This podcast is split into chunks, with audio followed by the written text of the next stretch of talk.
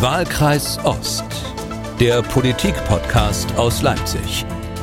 Hallo und willkommen zum Ost-West-Ritt durch die deutsche Politikszene. Mein Name ist Malte Pieper, ich bin Redakteur und Moderator bei MDR Aktuell und wie immer an meiner Seite Fokus-Korrespondentin Anja Meier, unsere Städtebeobachterin des Berliner Politbetriebes. Hallo Anja. Hallo Malte.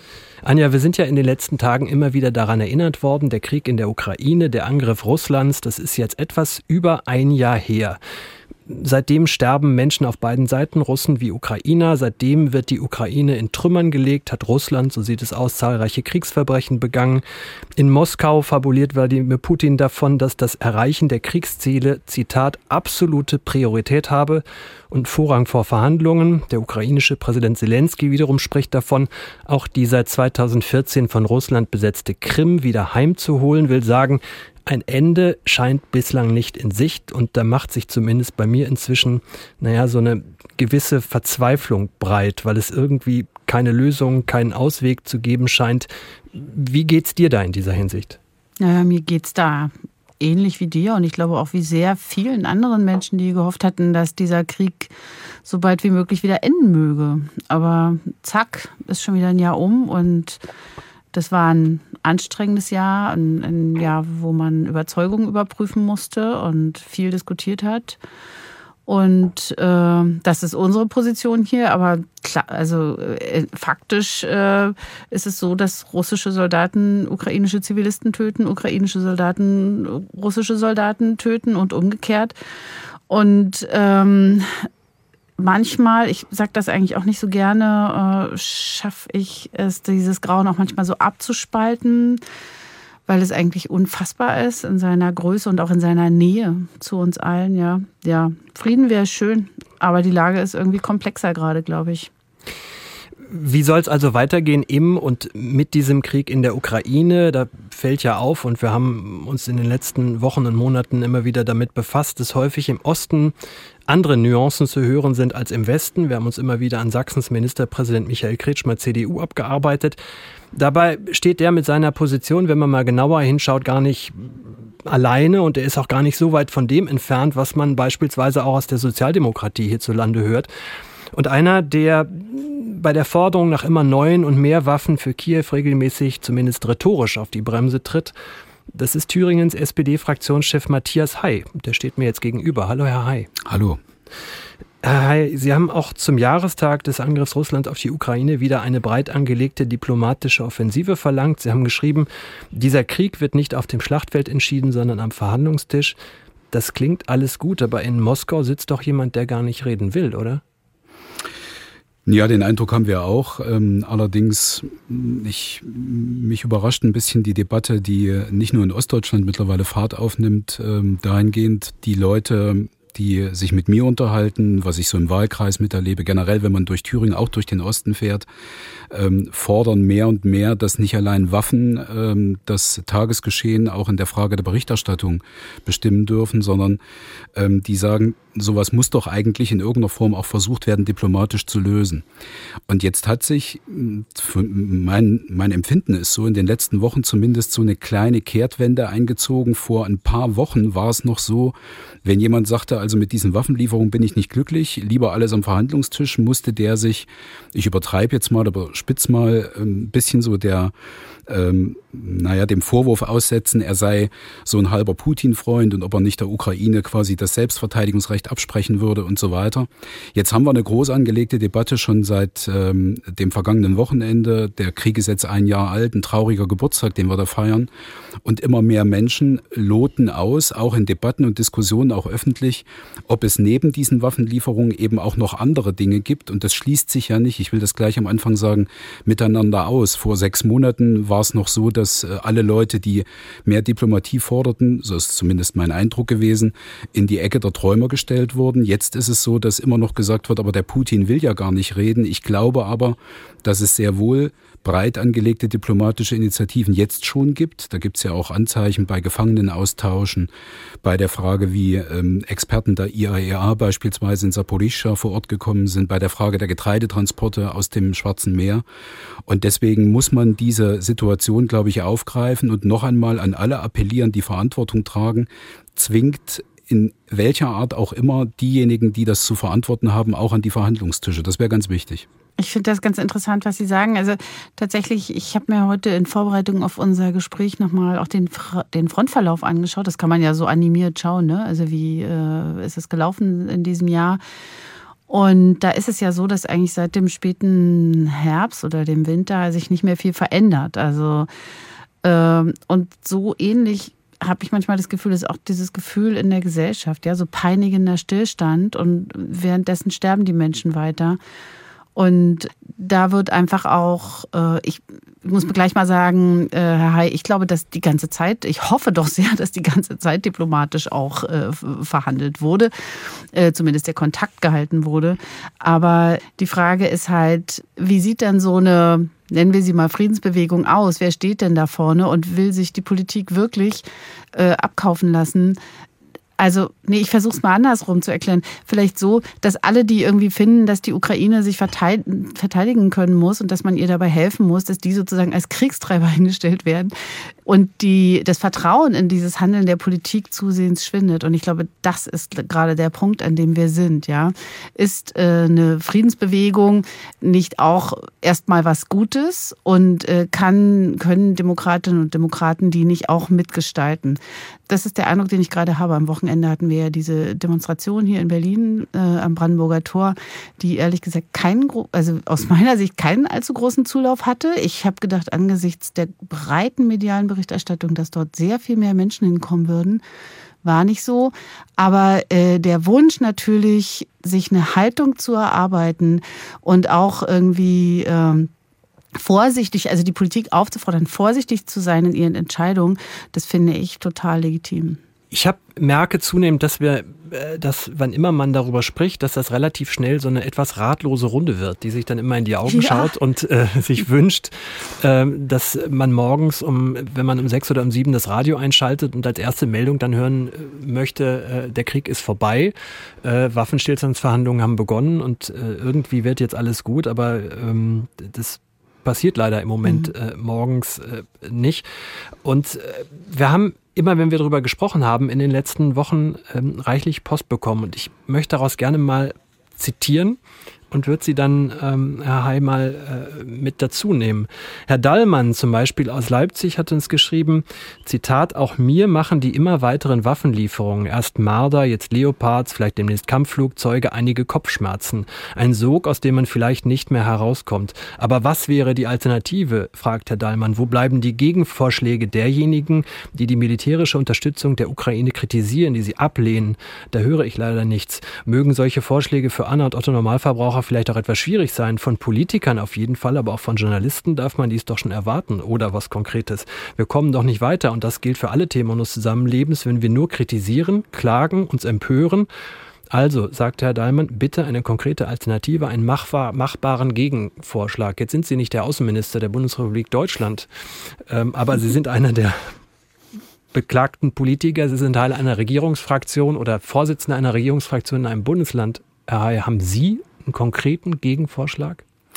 Wir befinden uns, und das ist, glaube ich, von dem Leser, der diese Zuschrift oder diese Mail geschrieben hat und der, oder dem Hörer sehr gut zusammengefasst in einem doppelten Dilemma. Denn auf beiden Seiten, und das hat sich ja mittlerweile sehr verhärtet, ist auch sehr schade, dass da auch so ein gesellschaftlich kein Konsens herzustellen ist, zumindest vermeintlich, ähm, ist es so, dass die Befürworter von Waffenlieferungen berechtigterweise sagen, wenn das nicht geschehen wäre, würden wir heute über die Ukraine in der Form, wie wir sie kennen, ja gar nicht mehr reden können. Das Land wäre überrollt, die Regierung würde im Exil irgendwo sitzen und wir hätten russische Machthaber aller Orten.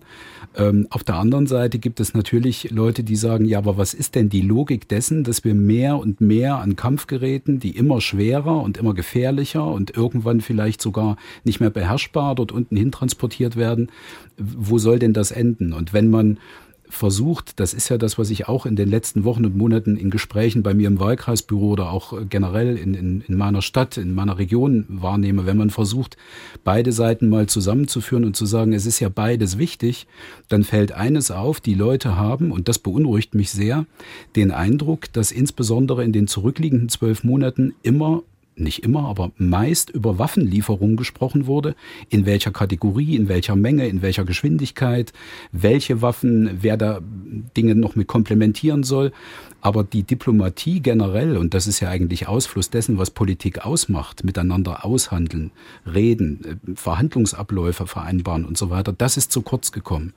Und wenn aber wir. Darf ich kurz, darf ich kurz dazwischen ja. gehen? Aber ist das nicht äh, das beschriebene, von Ihnen beschriebene Dilemma, ist das nicht der, der doppelte Sinn dieses beschriebenen Dilemmas? Dass, ich meine, äh, Diplomatie ist nun mal sozusagen verschwiegen ja, da geht es um Verschwiegenheit äh, und Vertraulichkeit. Und äh, Waffen werden eben laut gefordert, weil sie kommen sonst nicht. Und äh, das ist, glaube ich, was. Äh, es würde ja auch keinen Sinn machen, nehmen wir mal das andersrum, äh, sagen wir mal, wenn die Außenministerin sich hinstellen würde und sagen würde, wir telefonieren übrigens jede Woche zwischen 12 und 12.30 Uhr, äh, dann äh, wäre sozusagen der die Ebene der Diplomatie im Grunde schon verlassen. Das wäre dann keine Diplomatie mehr.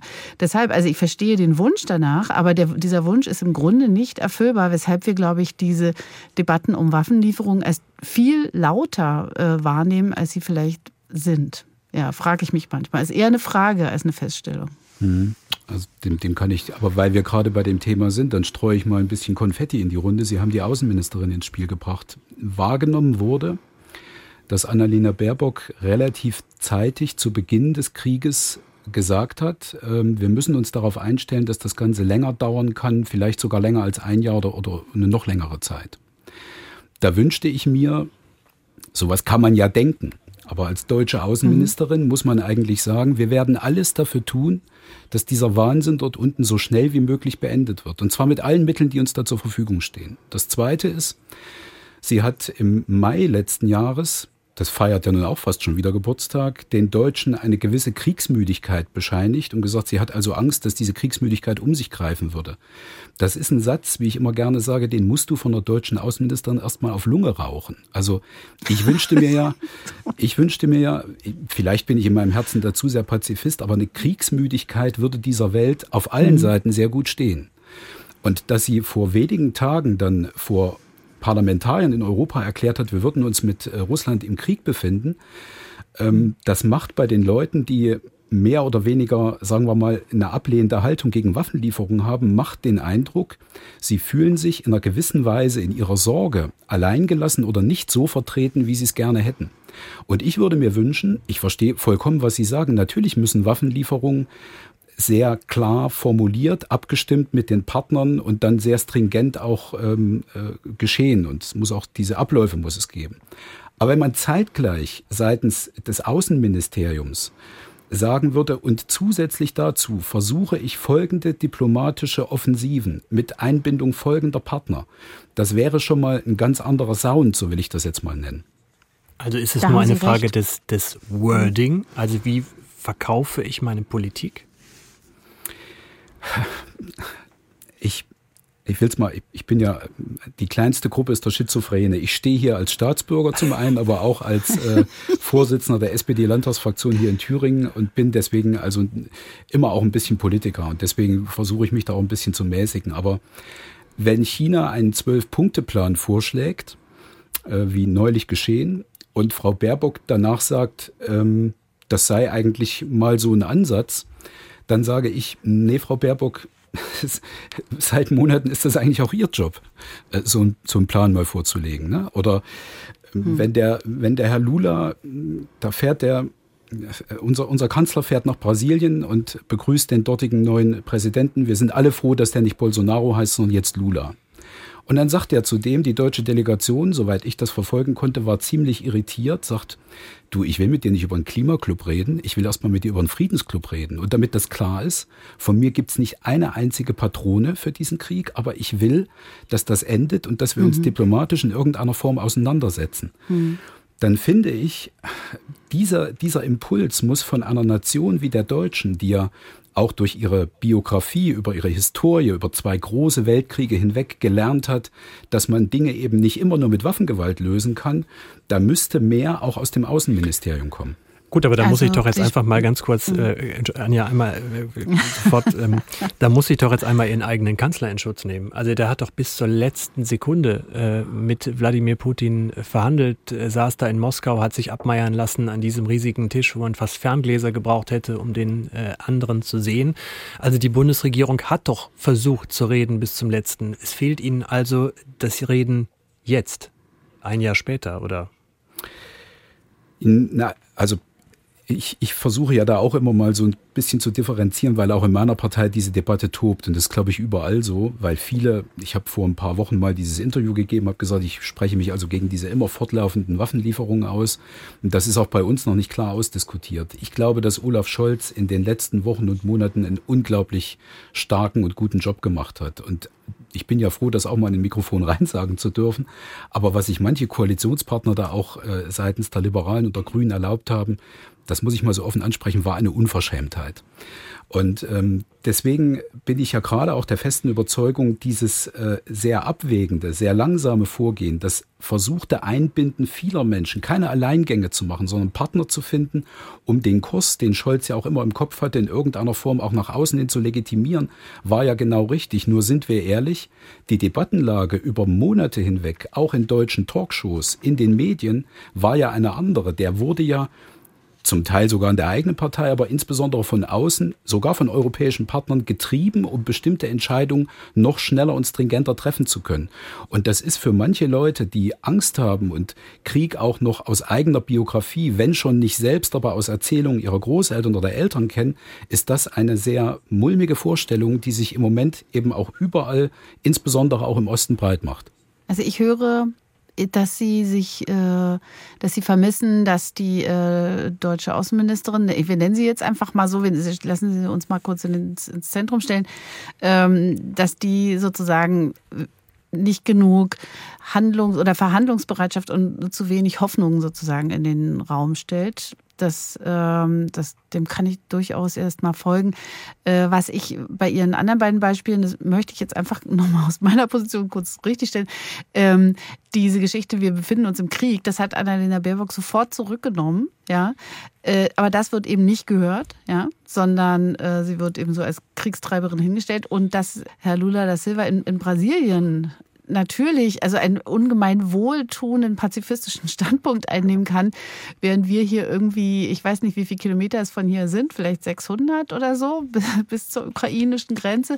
Ähm, weil für uns sieht die Sache schon ein bisschen anders aus, finde ich. Also ich, ich fand das auch, ich fand das irgendwie sehr cool, als ich das gehört habe und dachte, Mensch, ja, siehst du, das geht auch. Und dann habe ich mir gedacht, naja gut, der ist auch wirklich in einer anderen Position.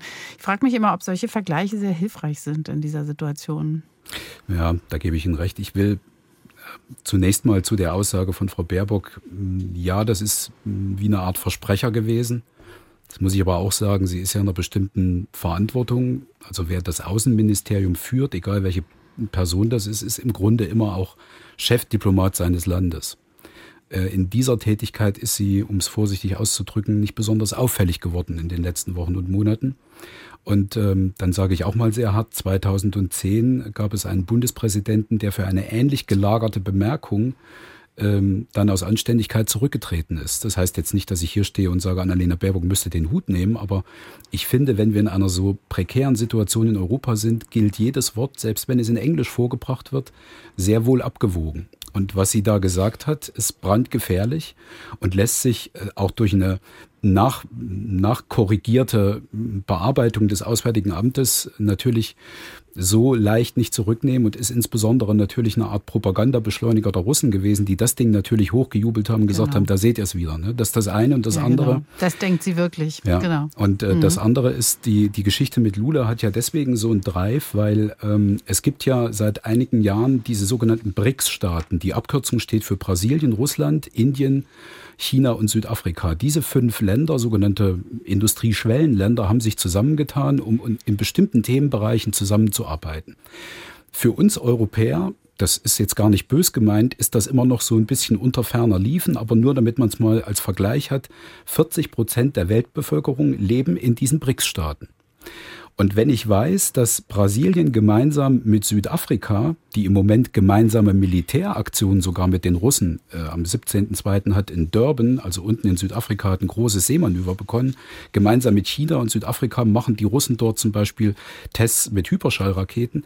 Wenn ich weiß, dass ich dort ein Gesprächsangebot bekomme, weil der Lula vielleicht über diese BRICS-Geschichte einen anderen Zugang auch zu den Staaten hat, die, so wie Indien momentan zum Beispiel, Putin noch nicht mal klar verurteilt haben. Wenn ich weiß, dass bestimmte, sagen wir mal, Wirtschaftswege aus Südafrika in Bezug auf die Lieferung von Software, die die Russen brauchen, um weiter Waffen bauen zu können.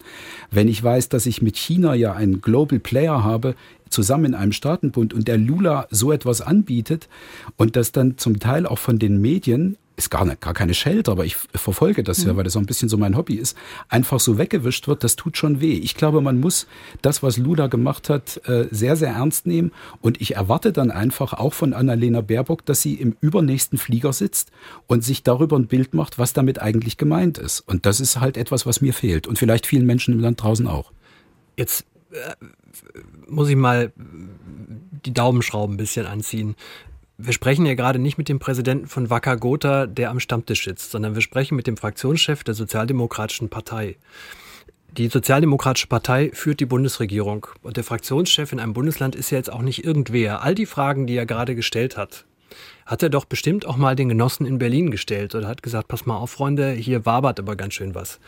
Ähm, was ist denn die Antwort? Die, die Genossen werden Ihnen doch bestimmt gesagt haben, warum Sie das so machen, jetzt wie Sie es machen. Oder nicht?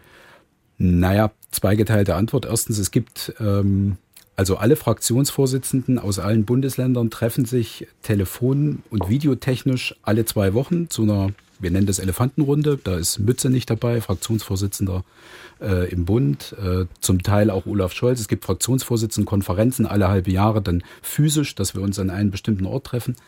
Und na klar ist die Schilderung dessen, was ich hier aus Thüringen abgebe, auch die der Genossen aus Brandenburg, äh, aus Mecklenburg-Vorpommern, aus Sachsen, äh, Sachsen-Anhalt. Das ist ja kein Thüringen-spezifisches Problem, dass der Osten einen anderen Blick auf die Dinge hat. Und ähm, ich empfehle jeden, der noch nicht so reingehört hat, auch in diesem Podcast wird oftmals auch erklärt, warum das so ist. Das hat historische Gründe und so weiter.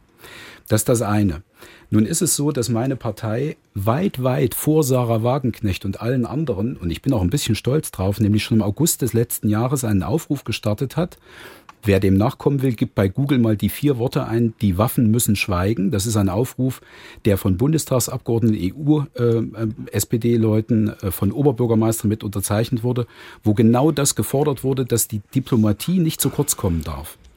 Und hinter dem steht auch, stehen auch Leute wie Scholz. Also das äh, wäre jetzt auch Irrsinn, wenn ich ihm unterschieben würde, äh, dass das äh, alles so nicht stattgefunden hätte. Aber das Gefühl draußen bei den Leuten ist nach wie vor, das Prä der öffentlichen Debatte liegt darin, wie es Herr Hofreiter oder Frau Strack-Zimmermann über Wochen hinweg bestimmt haben, wie viele Waffen zu welchem Zeitpunkt wann darunter geliefert werden.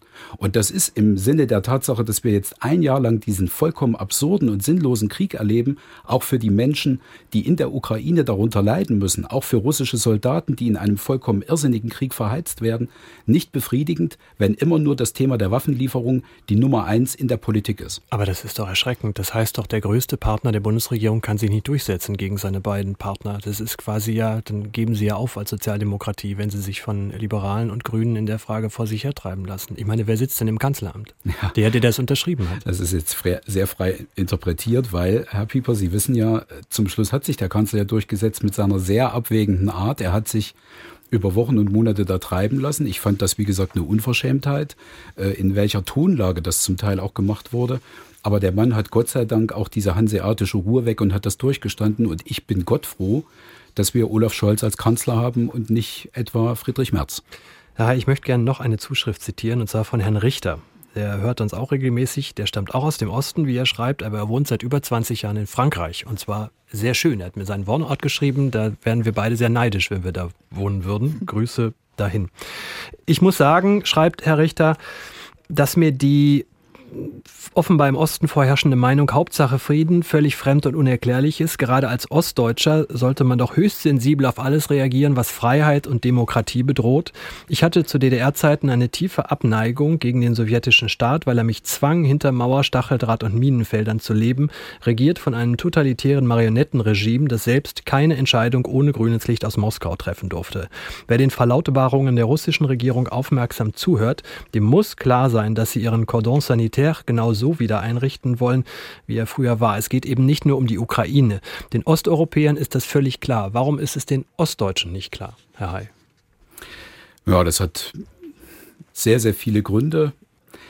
Ich glaube, einer der entscheidenden Akteure in der Meinungsbildung über Russland, die Sowjetunion an sich, war in den letzten Jahrzehnten Michail Gorbatschow.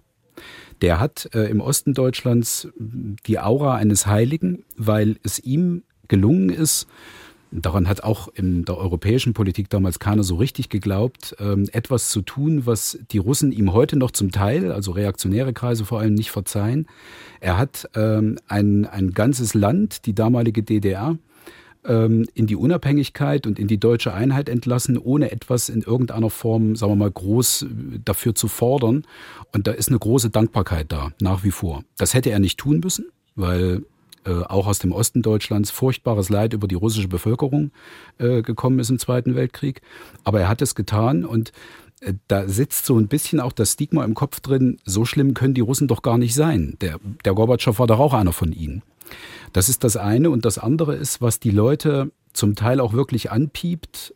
Ich glaube, das mal so sagen zu können. Ich habe am Montag wieder eine Bürgersprechstunde hinter mir. Das ist, also, ich könnte die Rechte an Netflix verkaufen, aber die würden es wahrscheinlich auch ablehnen, weil sie sagen, das ist zu unwahrscheinlich. Ich bin morgens auf dem Weg durch die Stadt zunächst als Kriegstreiber beschimpft worden, weil ich Mitglied der SPD bin und andere saßen dann nachmittags bei mir eine Frau über 90, noch sehr rüstig, die mich immer mal besucht und für bestimmte Dinge spendet und die, äh, wir haben uns auch relativ gern und die fast mit Tränen in den Augen sagt, sie hat Angst, dass das dort so eskaliert, dass sie mal wieder einen Krieg auch aus nächster Nähe erleben muss. Und ich verstehe den Franzosen, der sagt, wenn wir den Putin jetzt nicht in irgendeiner Form mal stoppen, kann es sein, dass Ostdeutschland irgendwann auch mal Geschichte ist, weil da nimmt er sich noch Polen und die Teile, die früher mal russisch besetzt waren. Ich glaube aber, dass die, dass die Wahrnehmung der Leute eher die ist, ähm, ich will es mal ganz, ganz plastisch machen. Da kommen Leute und sagen, passen Sie mal auf, Herr Hay, die Butter kostet jetzt 2,40 und wenn ich an die Tankstelle fahre, weiß ich, wer diesen Krieg bezahlt. Und ich bin mir ganz sicher, je weiter das geht und je länger das dauert, umso schlimmer wird das. Es muss doch in irgendeiner Form mal Politiker geben, die da auf den Tisch hauen und sagen, jetzt müsste aber mal verhandelt werden. Und jetzt gibt es ein ganz heißt auf den Tisch hauen, Herr Hay? Ja, das, sagen, das sagen die Leute zu mir. Ne? Also, das, ja, ja, ja, aber, aber, wissen Sie, das ist, wenn ich das höre, ich verstehe, ich zahle auch diese Butter und zahle auch den Tank, aber ich finde das so ein bisschen mitleidlos. Also reden Sie, was sagen, was antworten Sie denn Ihren Wählerinnen und Wählern darauf? Also ich meine, die in den Städten, auch in Ostdeutschland und äh, auch in Thüringen, leben diese ukrainischen Menschen, ja, die geflüchtet sind, deren äh, Angehörige, manche sind tot, manche haben irgendwie leben dort unter wirklich äh, sehr eingeschränkten Bedingungen, wo bei uns hier die Leserbriefspalten voll wären, ja. Und ich finde, die, gerade dieses Ding, ja, so äh, die Butter kostet zu viel, da, da, da gehen bei mir alle Lampen an. Also äh, wir haben doch auch, also auch DDR, ja, Solidarität ist die Zärtlichkeit der Völker. Was ist denn damit? Also ja. frage ich okay. mich dann immer. Das ist okay. Ich bin Ihnen dankbar für die Frage, weil ähm, ich, ich schilder ja nur, was mir so täglich über den Weg läuft. Ne? Hm. Ähm, ich glaube, die Leute haben nach wie vor eine große Empathie für das, was da geschieht. Aber gerade weil Sie das sagen, ähm, einen direkten Durchschlag von dem, was da im Donbass, in Kiew, überall dort in der Ukraine passiert, hat einen, einen, einen direkten Durchschlag auf die Kommunen bei uns. Unsere Landräte, unsere Bürgermeister, unsere Stadträte, unsere Gemeinderäte haben in dem letzten Jahr gemeinsam mit den Verwaltungen Unglaubliches geleistet. Die haben dafür gesorgt, dass die Leute hier untergebracht wurden. Die haben Wohnungen akquiriert. Es geht um Kindergartenplätze. Es geht um die ganzen Transferleistungen. Es gibt unglaublich viele Leute, die im Ehrenamt in einer unglaublichen Solidarität über Stunden, Tage, Nächte hinweg Kleidung verpackt haben. Die sind ja alle noch da, diese Hilfsorganisationen. Mhm. Und da gibt's aber Leute, und das ist das, was ich eben am meine, das hat auch eine innenpolitische Dimension, weil das zerlegt uns langsam auch in unserer Gesellschaft. Wir haben ja schon wieder Leute, die andere aufstachen, mit Russland fahren, am Montag spazieren mhm. zu gehen. Wir haben ja eine AfD, die neulich mhm. vor dem Thüringer Landtag eine Demonstration gemacht hat, jetzt bitte festhalten, für den Frieden. Also mal unter uns die AfD mhm. und für den Frieden. Das ist wie wenn weiß ich nicht, Marlboro und Coca-Cola einen Gesundheitstag ausrufen. Ja, also das ist also völlig, völlig absurd. Und deswegen müssen wir auch immer aufpassen, weil es gibt Leute, die sagen, ich mache das sehr gern. Ich arbeite auch gerne in Überstunden bei mir im Landratsamt und versuche nochmal fünf Plätze zu vermitteln. Und ich habe Kindergärten, die nicht mehr können. Oder ein Landrat von mir hat jetzt eine Bürgerinitiative am Hals, bei mir direkt vor der Haustür. Der hat eine Turnhalle, die muss er frei halten, falls ähm, über Nacht jetzt wieder zwei Busse kommen mit ukrainischen Flüchtlingen oder mit Flüchtlingen generell. Und es gibt aber Leute, die sagen, mein Sohn ist seit einem halben Jahr vom Schulsport ausgeschlossen, der braucht aber die Schulnote. Diese Bürgerinitiativen werden intern mittlerweile unterwandert von rechtsextremen Kräften und der muss in irgendeiner Form eine Antwort finden. Und ich finde, dass wir auch diesen Leuten in den Kommunen und auch diesen Leuten, die die Päckchen gepackt haben, die Solidarität gemacht haben, denen, denen sind wir als Politiker auch einfach die Antwort schuldig. Gibt es außerhalb von Waffen Waffenlieferungen noch andere Instrumente, um das Grauen dort unten zu beenden. Ansonsten haben wir nicht nur ein Außen, sondern insbesondere auch im Osten Deutschlands auch noch ein innenpolitisches Problem, das sich bei nächsten Wahlen wahrscheinlich noch in einer Art und Weise niederschlagen wird. Da wird es mir ganz anders, wenn ich mhm. dran denke. Und das hat nichts mit fehlender Empathie zu tun. Ich stelle es einfach nur fest. Ne? Mhm. Ich ja, da gebe ich Ihnen, äh, muss ich jetzt, äh, weiter gleich bis gleich dran, aber das, muss ich jetzt einräumen. Ich habe auch gedacht, als ich mir, mir jetzt selber nochmal hinterhergehört habe, natürlich, es, es macht auch was aus, äh, was wie viel kostet und so, ja. Ich finde nur diesen äh, direkten Zusammenhang so ein bisschen schwierig in Bezug auf Tote und Verletzte. Aber Sie haben recht, äh, Politik ist natürlich konkret und sie hat hier konkrete Auswirkungen und natürlich muss äh, innenpolitisch äh, sich damit befasst werden und die Probleme gelöst werden. Äh, aber klar, das, äh, dazu gehört eben auch eine gewisse, ja, eine, auch Geduld und Empathie. Das stimmt, ja. Haben nicht alle immer so gleich so in, im Übermaß. Kann ich schon auch verstehen. Der Ton der Auseinandersetzung äh, ist ja schon seit einigen Jahren rauer geworden. Und ich würde gerne mal genau auf diesen Ton äh, kommen, mit dem häufig diskutiert wird. Und ähm, um da hinzukommen, äh, mache ich einen kleinen Schlenker und äh, hole Alice Schwarzer zu uns in die Runde, zumindest ähm, virtuell. Die wurde am Samstag nach der Kundgebung mit Sarah Wagenknecht äh, für den Frieden, wie es ja hieß, äh, bei Phoenix interviewt und sie wurde von der wurde gefragt, sagen Sie, Frau Schwarzer, alles, was Sie hier jetzt erzählt haben, aber müssten Sie sich nicht eigentlich viel mehr für die Ukraine, für die Menschen in der Ukraine einsetzen? Wovon reden Sie, Herr Kollege? Wer setzt sich mehr als wir hier für das ukrainische Volk ein? Wissen Sie, Waffen töten. Und wir möchten, dass nicht länger in der Ukraine gestorben wird. Im ersten Jahr sind schon 250.000 Menschen dort gestorben. Reden wir nicht von den vergewaltigten Frauen, reden wir nicht von den traumatisierten Kindern. Und inzwischen, nach einem Jahr Krieg, wird uns gesagt, dieser Krieg ist militärisch nicht zu gewinnen. Man muss verhandeln, das sagen vor allem die, die kenntnisreichen Militärs. Und nun ist von einem Abnutzungskrieg die Rede. Man stelle sich mal dieses Unwort des Jahres vor. Abnutzungskrieg. Ja, also Menschen werden abgenutzt. Aber nochmal, was ich, was ich ein bisschen heute auch in den Reden vermisst habe, und vielleicht können Sie das aber jetzt hier auch nochmal ganz klar sagen, Sie sehen schon den Aggressor Russland. Und Sie fordern auch, würden Sie damit übereinstimmen mit der UN-Konvention, die ja vorgestern verabschiedet wurde, Russland muss sich komplett zurückziehen aus den besetzten Gebieten? Selbstverständlich. Russland muss sich natürlich, Russland ist der Aggressor, der brutale Aggressor und Russland muss sich aus den am 24. Februar besetzten Gebieten zurückziehen. Das ist doch selbstverständlich. Und die Ukraine muss dafür eine Garantie des Westens bekommen, eine Sicherheitsgarantie. Das ist klar. Das sind die Basics. Also Alice Schwarzer ist da relativ klar und es gibt nicht wenige, Sie haben es eben auch schon mal angesprochen, Herr Hay, ähm, die fühlen sich missverstanden, die fühlen sich regelrecht denunziert, äh, wenn sie sich äh, für Frieden einsetzen, dann kriegen sie das Etikett Putin-Versteher angeheftet. Ähm, ich habe jetzt hier an meinem Zettel aufgeschrieben, was ist Ihr Eindruck, müssen wir in unserer Diskussionskultur auch was ändern? Die Frage gefühlt passt jetzt nicht mehr so richtig, äh, weil ich mich irgendwie frage, was, also wie kommen wir da raus aus dieser Schleife, die wir äh, ähm, äh, seit Jahren ähnlich mit anderen Begriffen immer wieder äh, abspulen, wo wir dann aufeinander einschlagen, die beiden Lager? Naja, es ist sehr, ist eine, das ist eine, boah, da kann man einen eigenen Podcast machen, glaube ich, über die Diskussionskultur in Deutschland. Das ist seit vielen Jahren, glaube ich, so eher auf einer Rutschbahn, dass ähm, die beiden großen Lager Schwarz und Weiß manchmal nicht mehr in der Lage sind, miteinander in irgendeiner Form noch auf mitteleuropäischem Niveau und in der Mitte vom Fenster miteinander zu diskutieren. Und das ist sehr, sehr schade.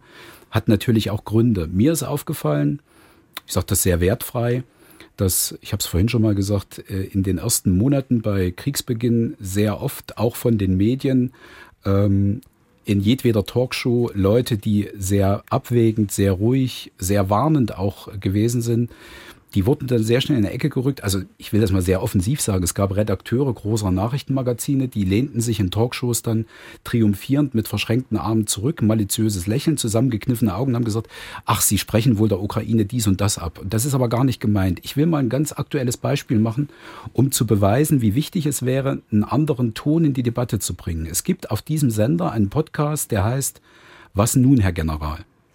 Eine großartige Sache. Ich höre mir das auch jeden Tag an. Das ist Herr Bühlern, Ex-NATO-General, der in einer Bierruhe uns jeden Tag erzählt, wie die Grenzverläufe sind, wie die Truppenbewegungen sind, wie viele Marschflugkörper wieder. Also der eine unglaubliche Detailkenntnis. Und das ist sehr, sehr wichtig, glaube ich, auch um die Vorgänge in der Ukraine auch als Außenstehender mal verstehen zu können. Jetzt frage ich aber mal, oder als Vorschlag lege ich es auf den Tisch, wäre nicht auch eine Sendung schön, was nun, Herr Diplomat?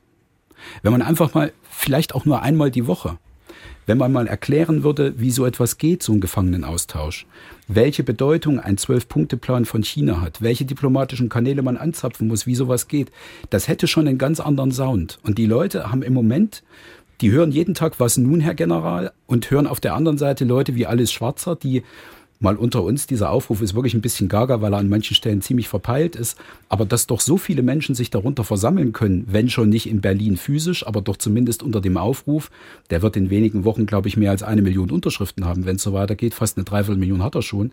Das beweist doch, dass die Leute zumindest ein Angebot gegenüber den ständigen Waffenlieferungsdebatten haben wollen, dass man auch in andere Richtung äh, versucht, äh, diesem Krieg mhm. beizukommen. Und wenn das dann auch nochmal in unsere tägliche Tagespolitik und bei Frau Annalena Baerbock ankommen würde, das wäre wirklich wunderfein. Ich finde ja interessant, wie Sie sich immer wieder an Annalena Baerbock abarbeiten, während doch eigentlich auch Ihr Bundeskanzler ja. SPD-Mitglied ist. Aber ähm, was ich, äh, wir hatten es ja vorhin schon mal, es stimmt, ja, äh, offensichtlich äh, hat da die, hat da die Bundesregierung, würde ich jetzt mal sagen, nicht nur die Außenministerin von den Grünen, ähm, ein kommunikatives, äh, sagen wir mal, ein Weißraum, den sie füllen sollte, und zwar schleunigst. Also weil, äh, wenn ich, ich habe jetzt gerade äh, so, so brav Alice Schwarzer zugehört und ich habe mir auch äh, gerade neulich äh, Sarah Wagenknecht bei Hart aber fair angehört.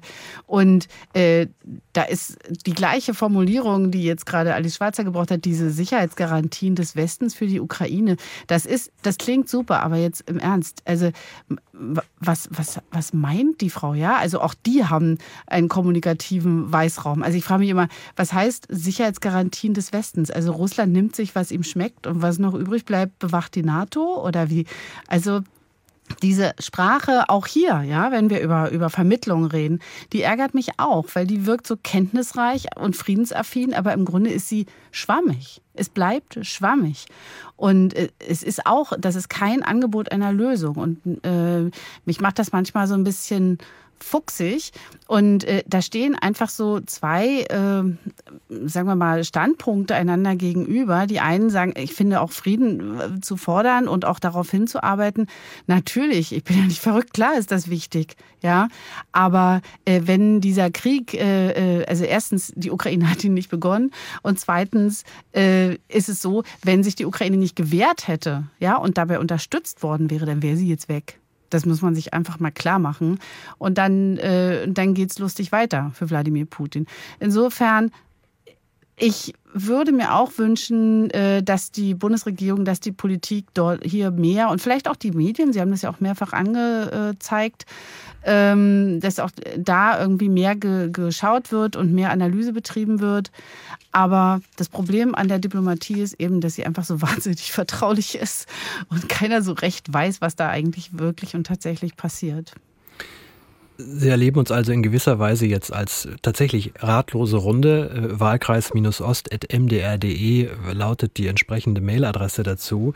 Matthias Hay, Fraktionschef der SPD äh, in Thüringen äh, bei uns. Ähm, was man bei ihm immer dazu sagen muss, einer der erfolgreichsten Sozialdemokraten, die Ostdeutschland ähm, hat, hat seinen Wahlkreis mit mehr als doppelt so viel Erststimmen wie Zweitstimmen gewonnen. in Thüringen steht die SPD landesweit bei 10 Prozent. Er steht in seinem Wahlkreis fast bei bei 40 Prozent zeugt zumindest dafür, dass er recht nah an seinem Wähler ist. Das war jetzt der Werbeblock. Aber ähm, machen wir gleich die andere Seite mit dazu, Herr Hay, weil Sie eben für die stolze Sozialdemokratie hier in ähm, Thüringen ja stehen. Es ist ja auch die Partei von äh, Otto Welz, der 1933 im Reichstag eine entscheidende Rede gehalten hat. Und ähm, insbesondere im Westen, aber wir haben das ja auch gemacht, haben, arbeitet man sich gerne an Sachsen ab, auch an der Sächsischen Union, wieder in Kreistagen, zum Beispiel in Bautzen, äh, CDU und AfD äh, gemeinsam abstimmen, wie man, wie man mit ganz rechts außen inzwischen schon Termini übernimmt, wie das ja der Bautzener Landrat auch äh, getan hat. Und ähm, dann flattert so eine Meldung herein, die bundesweit gar nicht für so große Aufruhr gesorgt hat. Das kam erst so im Nachhinein, äh, die Wellen aus der Residenzstadt Hildburghausen im äh, Süden Thüringens. Da wurde der linke Bürgermeister abgewählt und da gab es eine ganz interessante Konstellation. Die sozialdemokratischen Stadträte stimmen gemeinsam mit ganz rechts außen und das ist wirklich noch weiter rechts außen, was da sitzt zum Teil ähm, als die AfD und wählen den linken Bürgermeister ab, rot-braun sozusagen. Steht also die Brandmauer der SPD in Thüringen nicht mehr, Herr Hay? Doch, die steht, aber da sie äh, das Messer in der Wunde nochmal genüsslich rumgedreht haben. Äh, Hildburghausen hat uns über Wochen äh, mit beschäftigt. Wir haben, ich weiß nicht, zahllose Gespräche über den Landesvorstand, über die Fraktion, über andere Kanäle versucht. Ähm, das ist tatsächlich so, dass mit Hilfe, das muss man leider sagen, auch ohne SPD hätte es nämlich nicht geklappt. Dieser Abwahlantrag braucht ein gewisses Quorum, auch im Stadtrat. Und das ist nur dadurch zustande gekommen, dass eben auch die SPD dem beigesprungen ist. Ein sehr, sehr kleiner Lokalkolorit quasi hier ein Ausschnitt gemacht wurde. Die wollten mit diesem Bürgermeister nicht mehr arbeiten. Und zum Schluss muss ich sagen, war ihnen jedes Mittel recht. Mir tut das sehr, sehr weh, weil wir die Debatte äh, um die Frage der Abgrenzung im Thüringer Landtag ja ganz anders führen müssen. Ich erlebe den Höcke da jeden Tag und äh, deswegen war das für uns auch ein Schlag in die Magengrube und glauben Sie mir, das äh, ist tatsächlich ein Ausreißer, den keiner von uns gerne haben will und eine Partei, die seit ähm, ja, mehr als anderthalb Jahrhunderten quasi für die Werte einsteht, die andere versuchen mit Füßen zu trampeln, die wird sich natürlich auch deutlich davon abgrenzen müssen. Es wird ein Parteiordnungsverfahren jetzt geben gegen die Leute dort unten in Hildburghausen. Und uns tut das, wie gesagt, sehr, sehr weh und das schmerzt sehr. Aber wir können das jetzt auch nicht mehr rückgängig machen. Die berufen sich, weil sie kommunal äh, tätig sind, eben auch ein bisschen auf ihre ja, Integrität und dass sie eben autark bestimmte Dinge auch ohne Erfurt regeln können. Und wir sind alle sehr gespannt und hoffen, dass das in Hildburghausen dann zum Schluss im demokratischen Konsens endet und nicht mit einer möglichen blauen Bürgermeisterin oder einem blauen Bürgermeister von der AfD. Auch das wäre möglich. Also das ist tatsächlich etwas, da müssen wir nochmal nachkerchern, wie ich immer gerne sage. Und das tun wir auch in der Partei. Gibt es jetzt eine Arbeitsgemeinschaft, die gebildet wurde, um auch mal allen Stadträten und Gemeinderäten, die sehr unruhig sind und sagen, was passiert denn jetzt, wenn ich einen Antrag stelle und die AfD stimmt den mit bei? Und wir sagen, das ist was ganz anderes, als wenn du einem Antrag der AfD mit zustimmst. Wir versuchen diese Spielregeln momentan so klar und eindeutig für die vielen, die für unsere Partei Verantwortung und die Fahne tragen und hochhalten, das versuchen wir nochmal zu verschriftlichen. Und ansonsten, glauben Sie mir, ist der Kampf gegen das, was sich innenpolitisch in Thüringen abspielt, im Moment schon in vollem Gange. Aber bleibt es nicht trotz allem ein Dilemma? Sie haben es ja gerade beschrieben. Bleiben wir bei dem konkreten Fall. Man ist mit einem Bürgermeister äh, nicht zufrieden. Ich weiß gar nicht, kennen Sie den noch aus dem Landtag? Der war ja, ja. lange Landtagsabgeordneter äh, ja. der Linken, äh, Thilo Kummer. Und die Stadträte sagen einfach, wir können mit dem nicht mehr zusammenarbeiten. Der kommuniziert nicht mit uns. Das läuft alles nicht. Jetzt stellt rechts außen einen Antrag. Da hat die SPD-Kollegen haben zugestimmt. Abwahl erfolgreich. Aber ist es nicht, also fühlen sich die Leute nicht auch, ich will nicht sagen verarscht, aber wenn man es jetzt genau andersrum machen würde, man lehnt den Antrag der Rechtsextremen ab und einen Tag später, später stellt die SPD den Antrag auf Abwahl des linken äh, Bürgermeisters äh, und rechtsaußen stimmt dann dem SPD-Antrag zu. Das Ergebnis ist doch das gleiche. Naja, nicht ganz. Also wie kriegen Sie das kommuniziert? Äh, nicht ganz, weil es ist immer noch mal ein Unterschied, wenn ich jetzt zum Beispiel, ich, ich arbeite im Gotha Stadtrat schon seit vielen Jahren mit, weil Kommunalpolitik ist so ein bisschen mein Steckenpferd. Daher komme ich ja auch. Und es gibt Anträge, da kannst du gar nichts machen, wenn die AfD dem zustimmt. Die stellen wir aber proaktiv. Es geht um, äh, um, um Fußwege, es geht um die Frage der Verkehrsinfrastrukturplanung in der Stadt, um die Frage der Eintrittspreise in unseren Einrichtungen. Ähm, da gibt es Vorschläge aus der demokratischen Fraktion von uns, von den Linken, auch von, von der CDU. Und die AfD verhält sich dazu. Und das ist aber nochmal ein Unterschied. Da kann ich sagen, okay, ähm, ich brauche deren Stimmen zwar nicht, um eine Mehrheit zustande zu bekommen, aber ich ähm, muss ja zumindest kommunalpolitisch aktiv sein. Wenn ich jetzt auch noch darauf verzichten würde und sagen würde, ich stelle den anderen nicht, weil die zustimmen könnten, lähme ich de facto das politische Geschäft auch in der Kommune. Andersrum ist aber was, und das ist in Hildburghausen passiert, da kommt der Antrag von einer anderen Seite und die SPD steht dem springt dem bei. Und das ist eben, wie ich finde, diese politische Verfehlung. Und die muss, und es ist gut, dass Sie es ansprechen, von uns auch sehr offensiv aufgearbeitet werden. So etwas darf nicht passieren. Aber was ist dann der Fehler der äh, SPD-Kollegen, dass sie nicht die Ersten waren, die den Antrag gestellt haben, wenn alle der Meinung sind, äh, den wollen wir abwählen? Also wäre es dadurch geheilt worden, wenn die SPD eine Minute vor dem äh, braunen Antrag eingegangen wäre und dann hätten alle zusammen den abgewählt? Naja, vor Ort ist das nochmal ein bisschen was anderes, weil dort ist die Gemengelage ja auch so, dass wir gar nicht wissen, also ich verstehe das taktisch vor allen Dingen nicht. Die SPD hat in Hildburghausen jetzt nicht so ein, so ein prognostiziertes Wahlergebnis von 30, 40 Prozent, dass wir dort auch einen Kandidaten stellen könnten, der dann das Bürgermeisteramt besetzt.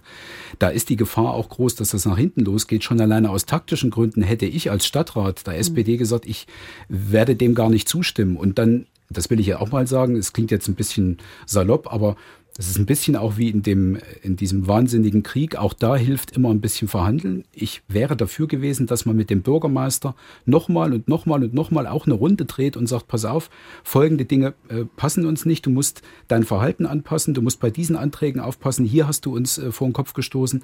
Auch das hat in der Form so nicht stattgefunden. Und ich finde, wenn man auch da nicht verhandelt, ist das eben misslich. Und dann kommen solche Sachen raus wie jetzt. Und das sollte uns allen eine Warnung sein. Auf Landesebene regieren Sie ja mit der Linken zusammen und den Grünen, äh, Rot, Rot-Grün. Äh, Sie besitzen keine Mehrheit im, im Landtag. Äh, Im nächsten Jahr wird hier in Thüringen wieder gewählt, äh, im nächsten Herbst. Wenn wir beide in zwei Jahren hier stehen, ähm, machen wir doch mal in die Glaskugel gucken und dann überprüfen wir es in zwei Jahren. Ähm, jetzt können Sie natürlich sagen, Umfragen, la la la, ich weiß nicht was, ist alles okay, ja. Aber gibt es dann noch Rot-Rot-Grün? Ähm, und, oder stellt vielleicht die CDU den Ministerpräsidenten und die SPD hat freudig die Seiten gewechselt? Also Thüringen ist eine politische Wundertüte und äh, hier kann niemand sagen, was in der kommenden Woche passiert. Das äh, sage ich im Moment mit einem Lächeln, aber in mir drin weint es fast, wenn ich das sage, weil das ist ja unser tägliches Brot. Ähm, wir stehen immer bereit, um dieses Land nach vorn zu bringen. Wir wollen das aber, das sage ich sehr offensiv, in der progressiven Regierung momentan auch fortsetzen. Denn ähm, die Projekte, die uns mit der CDU gemeinsam verbinden, um dieses Land zu führen, die kannst du in einer Hand abzählen. Und ich bin nach wie vor dafür zu versuchen, dass dieses Rot-Rot-Grüne, damals war es ein großes Experiment unter Führung des ersten linken Ministerpräsidenten, alle haben nach Thüringen geguckt, da hatten wir auch ein Alleinstellungsmerkmal. Wenn man das politisch weiterhin erfolgreich umsetzen würde, wäre das für die SPD, glaube ich, auch äh, mit das Beste. Aber es kann äh, nach dem Wahltag, der irgendwann im September 24, da ist wohl die nächste Landtagswahl dann ausgerufen, wie gesagt, es kann bei uns nächste Woche schon soweit sein, dass Neuwahlen ausgerufen werden, aber ich gehe mal davon aus, wir bleiben noch zu, so lange zusammen. Da kann es im Moment auch nach den Umfragewerten so krude Dinge geben, dass wir nicht unbedingt immer nur fragen müssen, was ist denn jetzt ganz besonders schön und schicklich für uns und was ist besonders nett, sondern wir müssen gucken, was ist für das Land gut und wie halten wir extreme Kräfte aus der Politik raus. Und das muss, glaube ich, auch für dieses wunderschöne kleine Bundesland die oberste Maxim sein. Anja, für Berlin brauche ich die Frage nach in zwei Jahren gar nicht zu stellen, weil wir gar nicht wissen, ob es die Linkspartei in der Form dann noch gibt auf Bundesebene, oder? Ja, ich glaube auch. Also wenn, äh, wenn es tatsächlich jetzt Schwarz-Grün gibt oder eine große Koalition hier in Berlin, dann ist eines der wichtigsten Projekte der Linken also an ihrem Ende. Und das bedeutet immer auch, also Machtverlust bedeutet immer auch äh, schrumpfen dieser Partei.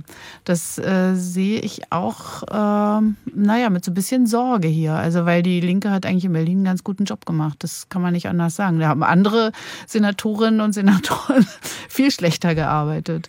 Ja, also das ist wirklich gerade, äh, ich glaube, für die Linke, äh, die steht jetzt hier zumindest in Berlin, aber glaube ich auch als Gesamtpartei gerade an so einer kleinen Abbiegung und die geht nicht gerade auf die Schnellstrecke sag nur kurz, weil da auch jeder mitrechnet, hat die Kundgebung mit 10.000 bis 15.000 Teilnehmern in Berlin, Klammer auf, 1983 im Bonner Hofgarten waren es 500.000, die für Frieden demonstriert haben, hat also diese Kundgebung, diese Aktion von Sarah Wagenknecht, ihr Werben, hat sie das einer Neu der Gründung einer eigenen Partei näher gebracht oder war das eher das Signal, so groß ist ihr Gefolge dann doch nicht?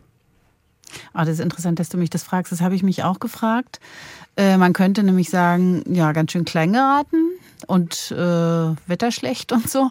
Aber tatsächlich, wenn wir jetzt mal denken, wie die AfD im Osten gewachsen ist, das äh, ist ja auch so ein bisschen, hat angefangen mit so Pegida-Demos, wo alle erst gesagt haben, oh nee, mit denen nicht.